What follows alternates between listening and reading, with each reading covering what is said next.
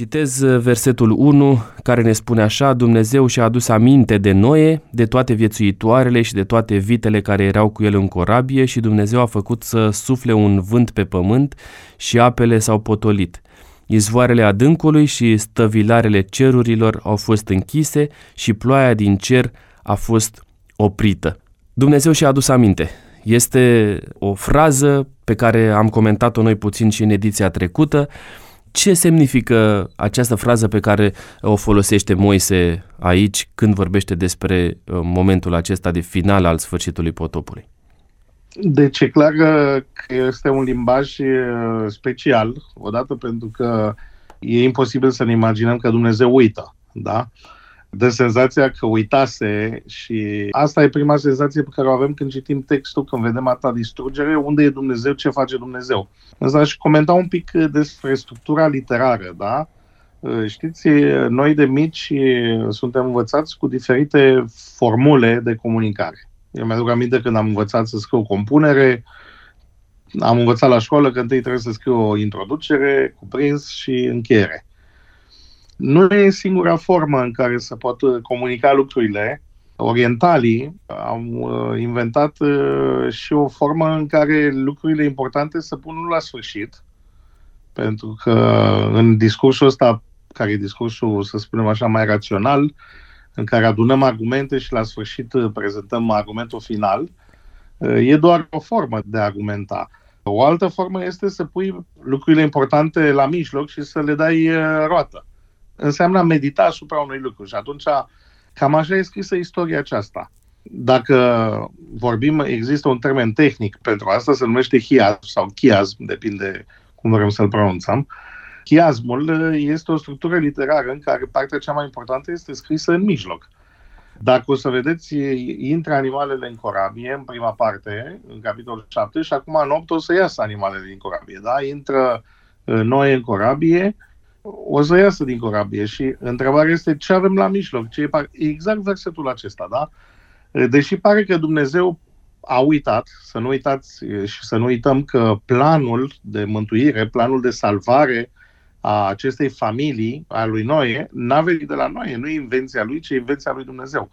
Însă senzația cu atâta distrugere, cu atâta ape care cresc, cu atâta catastrofă, da, spuneam data trecută că termenul folosit e un termen uh, care nu e un termen specific al limbii ebraice, mabul, adică o catastrofă sau o răsturnare a elementelor, îți dă senzația că Dumnezeu nu e. Și totuși Moise ne spune aici, în capitolul 8, în centrul istoriei, că Dumnezeu și-a adus aminte de legământul și de lucrurile pe care le făcuse cu omul, și anume să nu distrugă de tot. Așa că acum Dumnezeu intervine și observați prima intervenție este acum să facă reversul potopului. Da? Dacă vă aduceți aminte, în prima parte s-a descris cum s-a inițiat uh, această distrugere, s-au rupt stăvilarele cerului, s-au rupt uh, adâncul și au început să iasă ape. Acum textul ne descrie un proces uh, invers. Dumnezeu a făcut să sufle un vânt pe pământ, apele s-au pătolit, izvoarele adâncului, vilarele cerului au fost închise și ploaia a fost oprită. Spunem te rog, putem să vorbim despre un moment de criză, poate cea mai puternică perioadă de criză pe care a traversat-o omenirea, pentru că uh, rămăseseră doar câțiva oameni pe pământ, pentru că ei au ales să asculte de Dumnezeu. Putem să vorbim despre momentul ăsta de criză ca și cum Dumnezeu i-ar fi uitat pe oameni? Chiar și pe oamenii lui, adică vorbim despre o perioadă de 150 de zile, zice că apele au fost mari pe pământ, plus perioada în care a fost potopul propriu-zis de 40 de zile.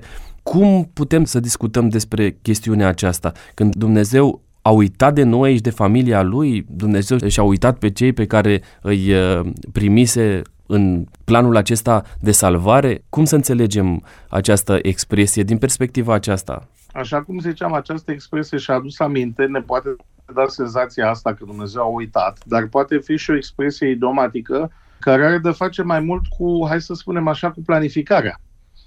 Adică o putem vedea și în felul celălalt, că Dumnezeu are orarul lui, Dumnezeu are momentele lui și acum când a venit timpul, n-a uitat și acum intervine. Da? Deci îl putem vedea și din perspectiva aceasta a unei detașări, să spunem așa, de lumea în distrugere. Unii așa au încercat să o explice, însă e puțin probabil că e așa că un Dumnezeu care a plecat a lăsat oala pe foc, acum oala începe să se strice și după aia își aduce aminte, se întoarce și vine și rezolvă lucrurile. De la începutul istoriei, vedem uh, ideea aceasta că Dumnezeu planificase ce se va întâmpla, pentru că a spus tu să intri în corabie, ca așa vei scăpa, eu voi aduce un potop, voi distruge tot, deci Dumnezeu îi comunică lui Noe ce se va întâmpla, îi spune să-și ia mâncare suficientă. Noi am vorbit uh, data trecută și am zis uh, că e posibil și unii specialiști sugerează că e posibil ca animalele să fi intrat într-o stare ca de hibernare, pentru că adevărul este că acele condiții nu ni le putem imagina. Noi vedem acum că vorbim despre izolare, da? Îmi povestea cineva că, tocmai am vorbit la telefon cu cineva, că e acasă și copiii n-au mai mers la școală și nu suntem învățați să stăm în casă nu avem voie să ieșim în parc și îmi zicea, zice, casa un dezastru, zice, nu știu ce o să ne facem acum două săptămâni. Da? un Corect. spațiu așa mic, cum este corabia, că totuși au intrat multe animale și nu ne putem imagina cum a fost, cum au reacționat animalele. N-a fost ușor. Însă Dumnezeu, eu cred că a fost prezent acolo și a influențat și a vegheat în așa fel încât să nu se transforme zona aceasta, să spunem așa, de supraviețuire într-o zonă de vânătoare. Închipuiți-vă cum ar fi fost ca toate animalele să intre în panică. Totuși n-a fost o zi, două, trei, a fost jumătate de an. Din cauza asta, eu cred că felul în care Dumnezeu a menținut viața și a menținut liniștea și toate lucrurile astea în corabie ne arată că, de fapt, el nu era plecat uh, uitând uh, de corabie, ci era acolo. Verbul și-a adus aminte are mai mult de a face cu momentul ăsta. Acum a venit uh, momentul să intervină, să treacă la faza următoare. Faza a doua, care înseamnă oprirea potopului. În contextul acesta pe care îl trăim noi astăzi, le reamintesc acelora care ne ascultă în momentul de față, înregistrăm emisiunea pe 17 martie 2020, în plină pandemie mondială de coronavirus. Ce putem să înțelegem de aici? Vorbim în cadrul emisiunii Cuvânt și Fapte. Care ar trebui să fie atitudinea noastră în momentul de față în ceea ce îl privește pe Dumnezeu? A uitat Dumnezeu de noi? De ce îngăduie Dumnezeu să se întâmple lucrul acesta? Când își va aduce Dumnezeu aminte? uneori avem senzația că Dumnezeu ne uită, însă imaginea cea mai frumoasă sau titlul cel mai frumos din Biblie pe care îl are Dumnezeu este cel din rugăciunea Tatăl nostru, titlul de Tată. E puțin probabil că un părinte își poate uita copilul. Dumnezeu pune întrebarea aceasta retoric. Poate o mamă să-și uite copilul? Și zice, chiar dacă se poate întâmpla lucrul ăsta, eu cu niciun chip nu o să te uit. Și lucrul ăsta îl vedem în Biblie reiterat de mai multe ori. Dumnezeu e prezent. Acum, absența lui, uh, faptul că nu-l vedem uh, tot timpul așa cum am vrea noi să acționeze, ne creează nouă un disconfort care ne face să ne punem întrebări fix în, în momentele de criză, dacă Dumnezeu există, dacă există de ce îngăduie. Sunt întrebările existențiale pe care le putem uh, rezolva doar dacă înțelegem conflictul dintre bine și rău și faptul că planeta noastră este parte dintr-o, să spunem așa, o experiență neplăcută uh, numită păcat. Universul nostru a trecut prin această rebeliune pe care Biblia o descrie foarte precis în detalii, un înger care se ridică împotriva lui Dumnezeu și care chestionează iubirea lui, chestionează felul de guvernare a lui Dumnezeu și lucrul ăsta îl vedem uh, ajuns pe planeta noastră prin intermediul primilor noștri părinți. Am vorbit despre asta. Oare a zis Dumnezeu? Un șarpe care chestionează felul în care Dumnezeu uh, conduce, propunând un sistem în care să nu existe ordine, să nu existe legi, să nu existe restricții, o libertate care pare mai bună, dar care de fapt uh, e mult mai rea. Și tocmai uh, privarea aceasta de libertate, vorbim astăzi despre carantină, da? despre faptul că suntem uh, îngrădiți nu? în libertatea noastră de a circula, ne arată că nu ne place să fim controlați. Din cauza asta, când ne gândim la Dumnezeu, trebuie să ne gândim la un Dumnezeu care a făcut cel mai frumos lucru și anume că ne-a dat libertatea să alegem. Da? Ori reintegrarea noastră în universul uh, în care ființele inteligente în mod deliberat ascultă de aceste legi pe care Dumnezeu le-a creat ca să ne facă posibilă viața și fericirea, pentru că Domnul Hristos zicea că toate legile lui Dumnezeu se pot rezuma în două porunci. să iubești pe Dumnezeu și să iubești pe aproapele. Reintegrarea noastră în lumea aceasta în care ascultăm, nu pentru că suntem forțați, ci de bunăvoie, e un exercițiu complicat. Ori o parte din experiențele astea, Apostolul Pavel zice în Romani că toate lucrurile lucrează spre binele celor care iubesc pe Dumnezeu. Experiențe ca uh, virusul acesta care ne amenință, situații de urgență, izolare, carantină, experiențele astea pot avea ca rezultat uh, să ne apropiem mai mult de Dumnezeu și în felul ăsta uh, dispariția lui sau absența lui din uh, viața noastră să fie înlocuită de o experiență a credinței în care îl vedem pe Dumnezeu totuși prezent. Așa cum vedem și în textul biblic, pentru că Biblia ne spune că n-a uitat n-a uitat de corabie, n-a uitat de oameni. E un record că nu s-a scufundat corabia. E clar că acolo au intervenit forțe supranaturale pentru că această embarcațiune destul de rudimentară. Biblia ne spune doar despre o formă destul de dreptunghiulară, nu ne spune despre anumite principii de plutire. Nu, nu. Dumnezeu a menținut corabia în așa fel încât viața să poată continua. Și cred că asta e lecția pe care trebuie să o știm și astăzi, că același Dumnezeu care a salvat corabia lui Noe ne poate salva și astăzi. Izvoarele adâncului și stăvilarele cerurilor au fost închise și ploaia din cer a fost oprită. Apele au scăzut de pe fața pământului, scurgându-se și împuținându-se și după 150 de zile apele au început să se micșoreze. În luna a șaptea, în ziua a 17 a lunii, corabia s-a oprit pe munții Ararat. În condițiile de față, ni se spune că Dumnezeu a făcut ca lucrul acesta să înceteze, adică ploaia, potopul, această calamitate extraordinar de mare, pentru că aici ni se descrie și cumva ceea ce ne s-a spus în capitolul 7, că Dumnezeu a închis izvoarele adâncului, stăvilarele, apele care de față, fusese deschise. care fusese redeschise, da? da? Și când vorbim despre lucrul acesta, de fapt Dumnezeu aici avea un uh, și este încă într-un război cu satana. Poate fi considerată istoria aceasta doar o pedeapsă pentru omul propriu-zis, fără a-l fi implicat cumva pe satana? Unde era satana în tot contextul acesta? Biblia nu ne dă detalii despre dimensiunea nevăzută, să spunem așa, a luptei dintre bine și rău. E clar că unde e satana, unde sunt îngerii lui, nu știm. Ar fi o încumetare să începem să creăm scenarii în afara textului. Ar fi ca un fel de ficțiune religioasă. Cartea lui Enoch și alte cărți au încercat să descrie ce s-a întâmplat, cum s-a întâmplat. Nu știm. Însă e clar că judecata pentru că potopul e văzut ca o judecată, nu este împotriva lui satana. Biblia ne vorbește despre judecarea lui satana, însă plasând-o într-un viitor mult mai îndepărtat decât momentul acesta istoric toate la timpul lor, dar o să-și aducă Dumnezeu aminte și de satana. Apocalipsa descrie ce se va întâmpla și din nou apare adâncul. Da? Zice, a fost aruncat în adânc, i s-a pus o piatră deasupra, a fost ținut acolo și după ce se termină cei o mie de ani, va ieși să reînșele întreaga lume și atunci va fi distrus, va fi aruncat în foc. Da? Deci dacă lumea în vremea potopului a fost nimicită prin apă și asta este o judecată, aduceți-vă aminte că în capitolul 6 Dumnezeu zice, îmi pare rău de om că l-am făcut și de toate viețuitoarele pe care le-am făcut. Da? Și am văzut noi, ăsta era un limbaj al tristeții, da? pentru că omul s-a îndepărtat de planul pe care îl avusese Dumnezeu și anume să stăpânească peste peștii mării, să fie rege peste o planetă atât de frumoasă. Zice că se umpluse pământul de violență și în, în fața acestei violențe vine această judecată care este împotriva omului. Acum, Noul Testament ne arată că procesul continuă Dumnezeu este încă judecat de lumile necăzute cu privire la conflictul acesta pe care l-a adus uh, satana. Vedem lucrul ăsta în cartea lui Iov. Satana se înfățișează din nou înaintea lui Dumnezeu și îl vedem în Noul Testament pe Domnul Hristos declarând am văzut pe satana căzând ca un fulger din cer și el zice și judecata lumii acesteia a venit și stăpânitorul lumii acesteia este judecat.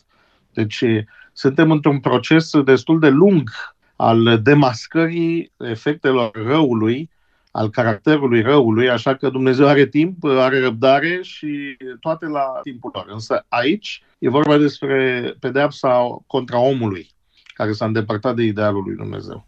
Putem să vorbim despre un nou început. O să ajungem și la momentul în care satana începe din nou o ofensivă asupra omului, dar mi-am dorit să clarificăm și aspectul acesta că potopul nu a adus o sentință pentru satana, ci sentința a fost pentru om propriu nu e, nu e menționat deloc în text. Uh, observați dacă apare în capitolele anterioare ca fiind cel care generează și introduce rău în lumea noastră, aici el este absolut absent.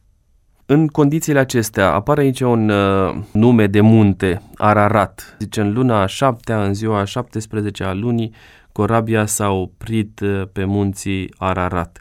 Putem să identificăm geografic unde ar fi putut să se oprească da, corabia? e clar că Moise scrie, dacă numele din Geneza, din capitolele anterioare, am zis noi că erau doar o reflecție a lumii dinainte de potop, acum când Moise ne dă puncte de reper, le dă unei generații care trăiește după potop și care poate identifica aceste repere geografice. Muntele Ararat este în Turcia, știm lucrul ăsta.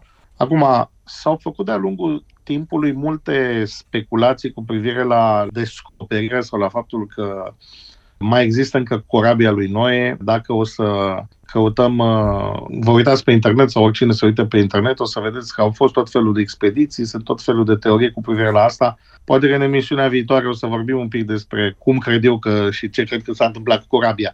Însă aici avem descrierea aceasta, muntele Ararat e un, un munte destul de înalt și uh, acolo zice că s-a oprit uh, corabia, deci trebuie să o luăm ca, uh, așa cum ziceam, textul nu e prezentat ca un fel de Uh, mitologie, ci e povestit ca o istorie reală, deci trebuie să luăm data asta, informația asta, ca fiind o informație foarte precisă. Acum, vârful muntelui nu vă închipuiți că, așa cum desenează copiii, mi-aduc aminte că nepoțele mele au desenat odată partea asta din istorie, că le-am citit-o și cum și-au imaginat ele, au făcut așa un munte cu vârf și acolo un vârf au pus corabie. E clar că undeva în partea de sus a muntelui s-a oprit uh, corabia. Oricum, pentru evrei, munții însemna puțin diferit față de ce înseamnă da, pentru față noi. de noi, da, da. Când mergi în, în muntele Sinai, un deal pentru noi. Toți munții pe care menționează David uh, sunt niște coline.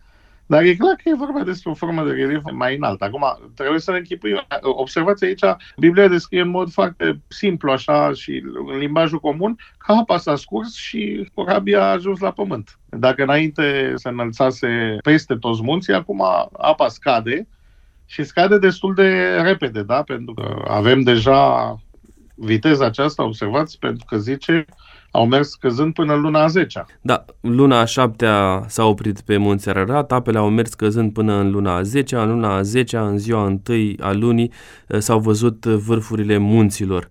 Acum, iarăși, am zis repede, pentru că e repede, dar totuși sunt câteva luni. Da, adică trei luni. A fost un proces... Uh, am putea să identificăm calendaristic această perioadă din an, cam când s-a întâmplat, s-au întâmplat astea? Nu știm ce punct de reper acum, dacă ne gândim la calendarul evreiesc, dacă ăsta e punctul de referință, dar vreau ca ascultătorii noștri să știe un lucru, că în Israel de-a lungul timpului au existat mai multe calendare. Asta e o problemă care pe noi ne face să suferim pentru că noi suntem învățați cu un standard, uh, să spunem așa, universal.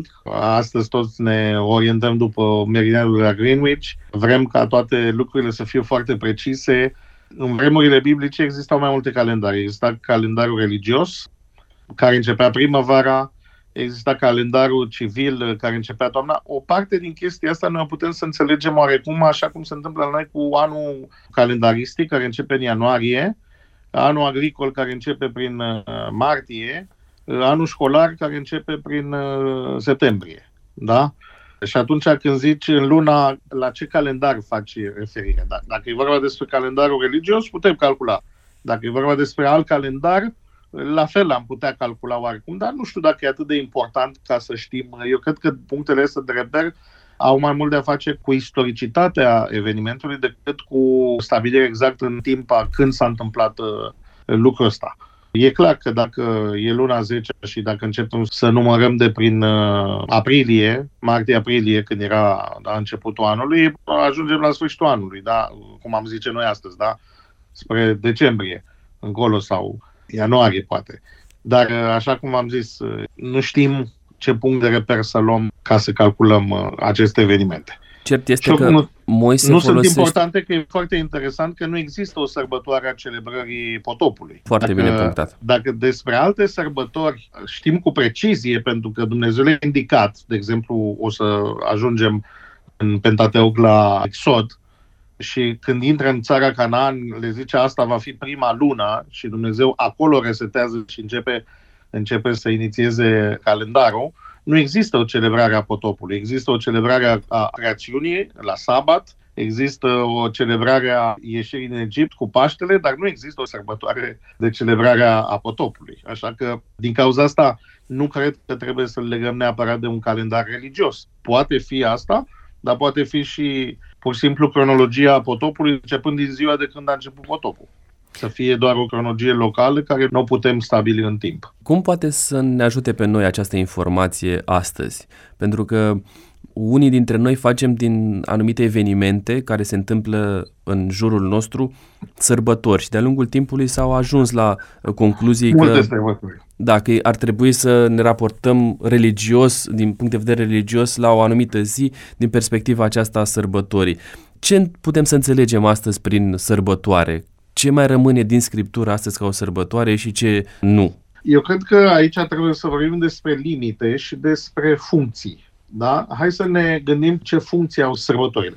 De obicei, sărbătorile sunt un fel de memorial a unor evenimente importante, un fel de readucere aminte a unor evenimente care ne-au marcat. Așa cum spuneam, Israelul are sărbătorile lui pe care Dumnezeu li le-a dat. Una dintre ele, cea, cea mai importantă, este sabatul. Da? Sabatul este ceva care ne aduce aminte de creațiune aveau Paștele, care era uh, iarăși un moment care le aducea aminte și exista un ritual al acestei rememorări a zilei descris în text. Și până astăzi, în familiile uh, evreiești, în familiile iudaice, se face lucrul ăsta, că cel mai mic întreabă de ce facem noi noaptea aceasta ceea ce facem. Și atunci generația mai bătrână povestește, eram robi în Egipt și, și în felul ăsta se transmite de la o generație la alta cunoștința despre acest lucru. Acum, observați că în cazurile astea pe care le menționăm aici în Biblie, e Dumnezeu cel care stabilește și inițiază aceste sărbători pentru că El știe care sunt momentele uh, care nu trebuie uitate.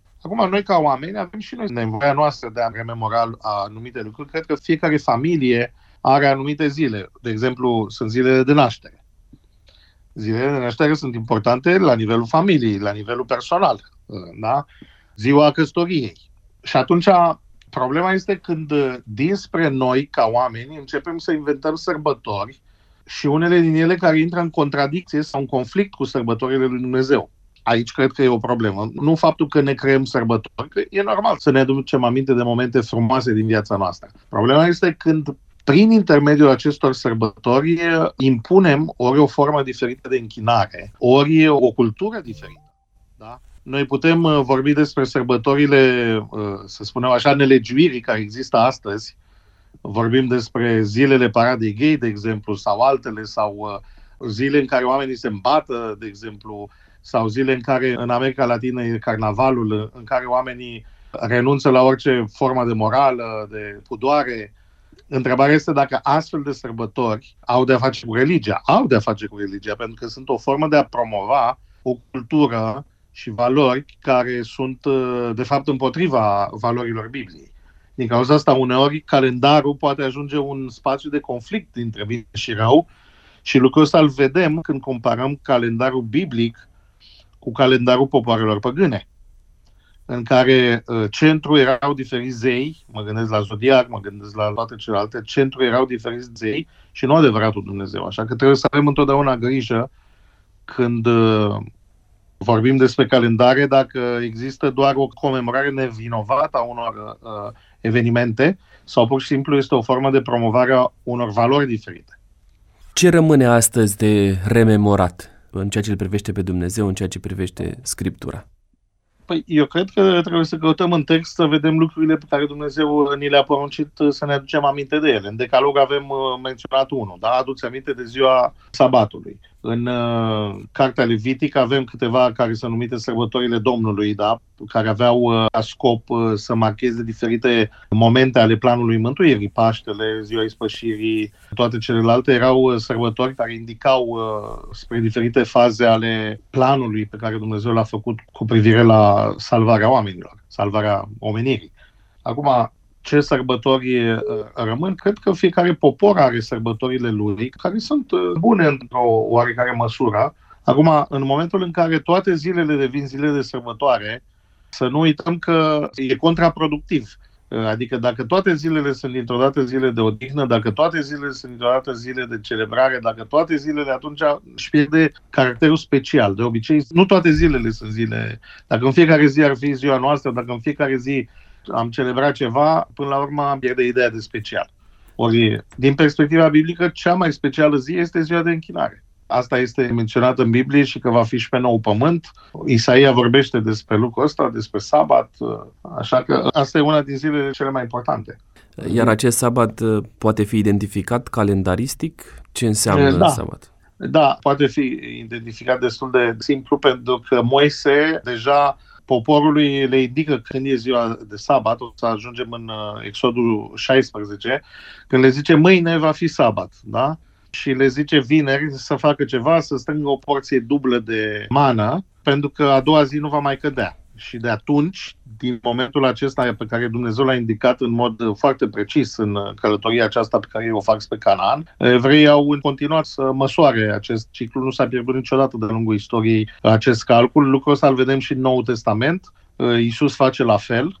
Biblia ne spune în Luca, în capitolul 4, că după obiceiul lui, Iisus a intrat în sinagogă în ziua sabatului. Da? Deci observați, continuă ciclul. Evangeliștii fac același lucru când vorbesc despre moartea lui Isus.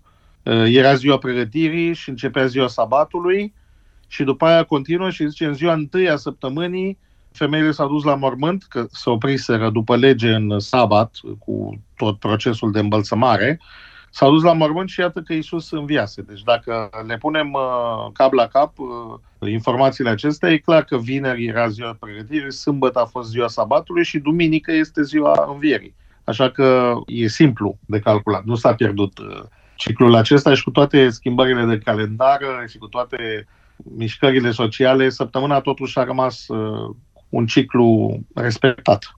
După 40 de zile, Noe a deschis fereastra corabiei pe care o făcuse. A dat drumul unui corb care a ieșit, ducându-se și întorcându-se până când au secat apele de pe pământ. A dat drumul și unui porumbel ca să vadă dacă scăzuseră apele de pe fața pământului. Dar porumbelul n-a găsit niciun loc ca să-și pună piciorul și s-a întors la el în corabie, căci erau ape pe toată fața pământului. Noia a întins mâna, l-a luat și l-a băgat la el în corabie.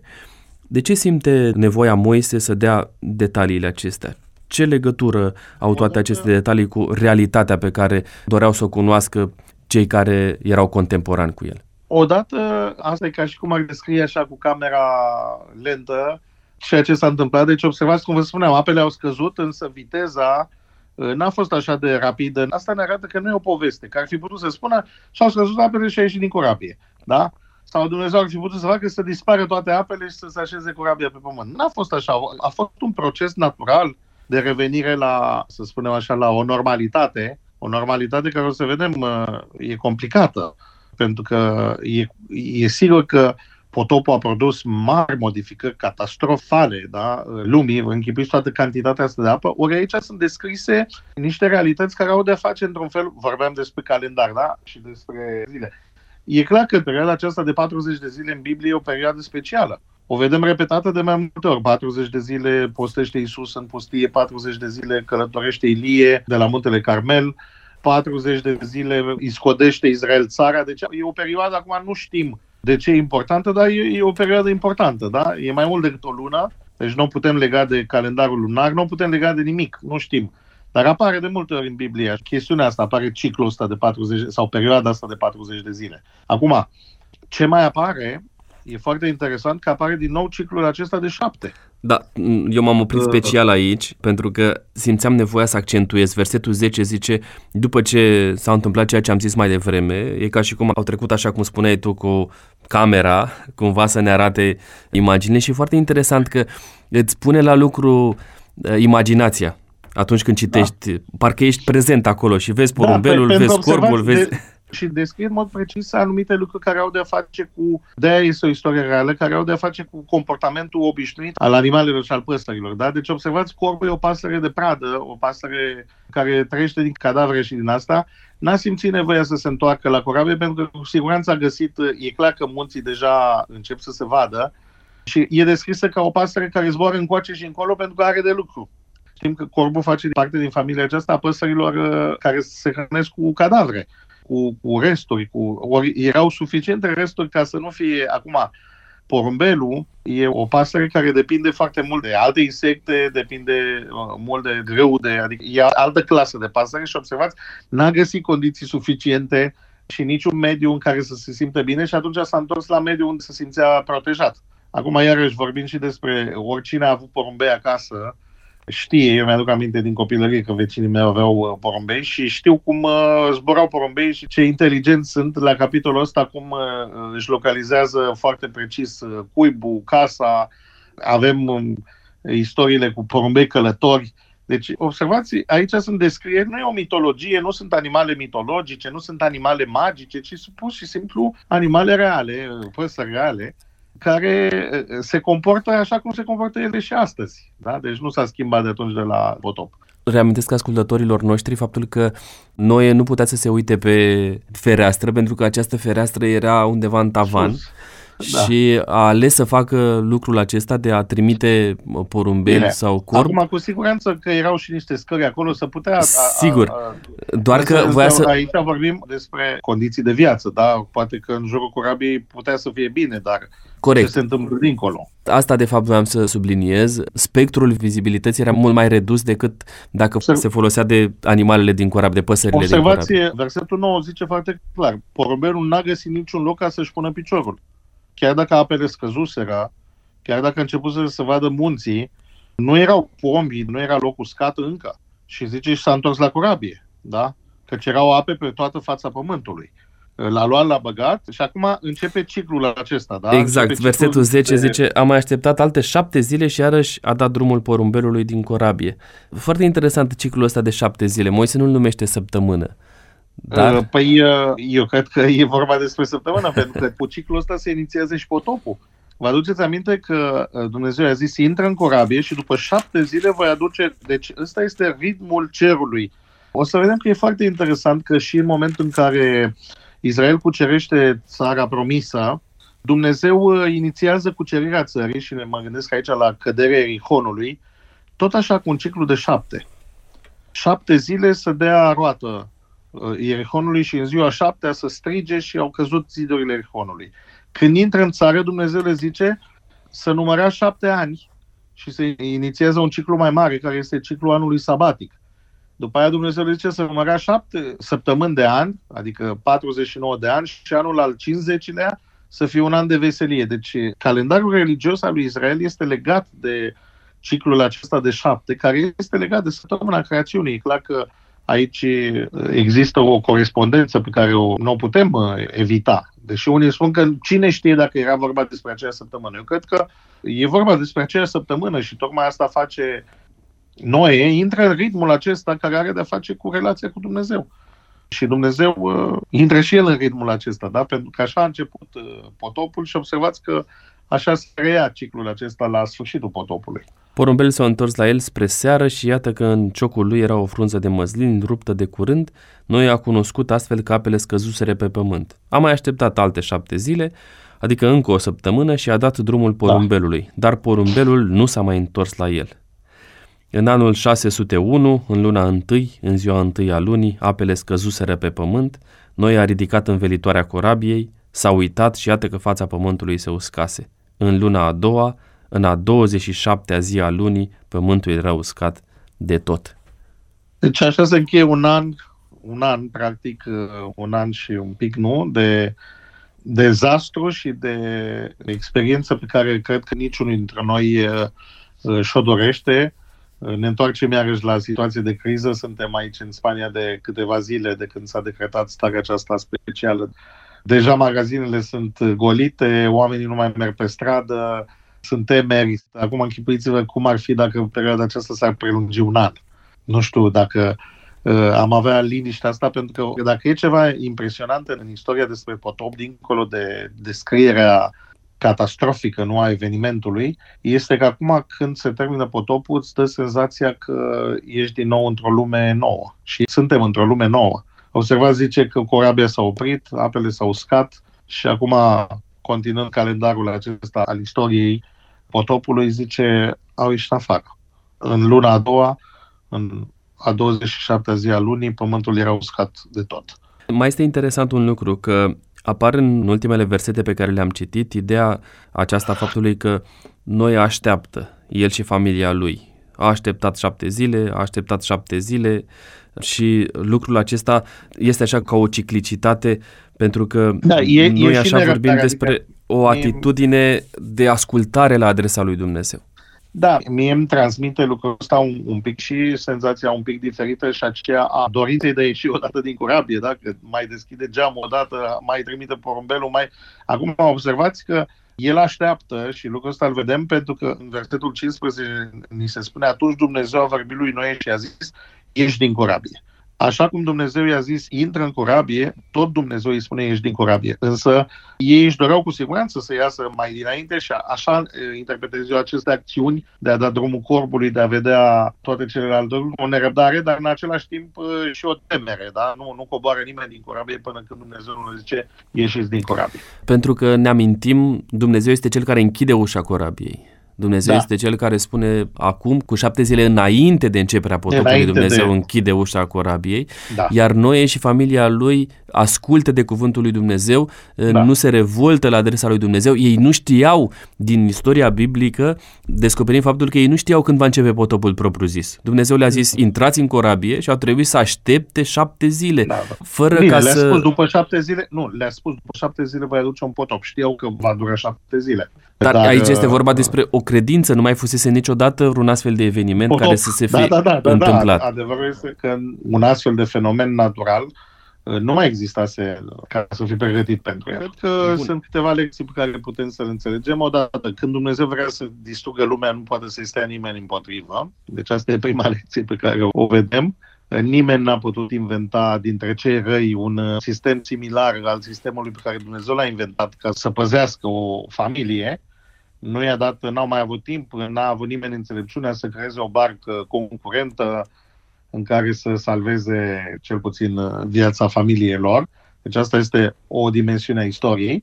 Cealaltă, că mijloacele pe care Dumnezeu le-a pus la îndemâna omului pentru mântuire aveau de-a face cu lucrurile simple pe care oamenii le aveau la îndemână, și anume lemn, însă designul acestei operațiuni de salvare este divin. Nu i-a dat lui Noe prin cap să facă lucrul ăsta. A fost inițiativa lui Dumnezeu, pornind de la lucruri simple și un mijloc de salvare atât de simplu a fost eficient. Așa că asta ne dă speranță că atunci când Dumnezeu vrea să salveze pe cineva, chiar și lucrurile simple care sunt la îndemâna noastră sunt suficiente ca să fim salvați. Corabia a rezistat, a fost un an complicat, cu siguranță, însă corabia a rezistat din cauza asta, când uh, Dumnezeu e cu noi, n-are rost să ne temem de nimic, oricât de mari ar fi catastrofele, oricât de mari ar fi calamitățile. Mergem înainte, ieșim la liman și cred că asta e istoria frumoasă a potopului, că potopul nu se termină cu o barcă scufundată, nu e un Titanic uh, care eșuează, ci uh, potopul se termină cu o corabie care ajunge la liman și îmi imaginez, așa cum noi primăvara, când ieșim din iarnă, mi-aduc aminte când eram mic și ieșeam afară și vedeam soarele și vedeam iarba uh, după luni și luni de stat uh, în frig în casă. Cred că senzația asta au avut-o și noi și familia lui și animalele când au coborât din uh, corabie. Îmi imaginez că au sărit în sus de bucurie și ei și animalele. Imaginea asta este descrisă în Biblie și despre ultima fază a istoriei păcatului, când Dumnezeu va distruge răul și când uh, profeții descriu pe cei mântuiți ieșind și călcând în picioare cenușa uh, lumii vechi și atât de frumoasă descrierea aceasta, zice, vor sări ca viței din graj și vor sălta de bucurie. Și cred că asta e imaginea cu care ar trebui să ne învățăm că istoria răului se va termina într-o zi, deși acum zilele astea poate că sunt persoane care nu văd speranță, Nu știu ce ne va aduce viitorul, totuși istoria lumii nu se termină cu o apocalipsă a virusului, corona sau alt virus, ci istoria lumii se termină cu un nou pământ, de data asta fără niciun fel de amintirea pământului vechi, în care a fost moarte, în care a fost suferință și cu lucrul ăsta trebuie să visăm în fiecare zi, să ajungem în ziua aceea și să fim acolo. Mulțumesc, Laurențiu, pentru felul în care ne-a ajutat astăzi să pătrundem cu adevărat cuvântul